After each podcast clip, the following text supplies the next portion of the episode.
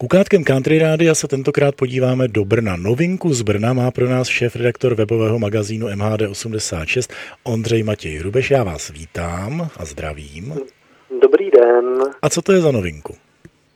Dopravní podnik v Brně se rozhodl testovat nové uniformy pro řidiče tramvají, trolejbusů, autobusů a v současné době eh, vybraní zaměstnanci testují dvě varianty nových uniform které by vlastně měly nahradit ty stávající.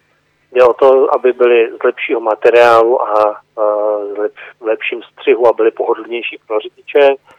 Otázka, která varianta nakonec vyhraje, zase bude realizovat, se dozvíme asi na začátku zhruba září. Nicméně třeba jedny z těch uniform v letní verzi připomínají trošku cyklistické drezy. To tvrdí možná zlý jazykové, ale v každém případě je nějaký ohlas třeba od samotných zaměstnanců, že se jim nové uniformy dobře nosí, a nebo třeba od cestujících?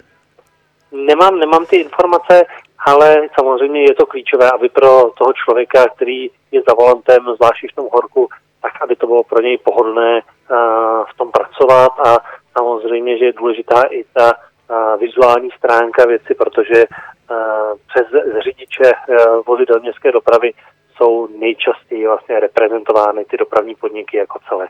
A je taky důležité, aby cestující včas rozpoznal, kdo je odpovědná osoba a na koho se může obrátit. Je to tak? Je to tak, přesně.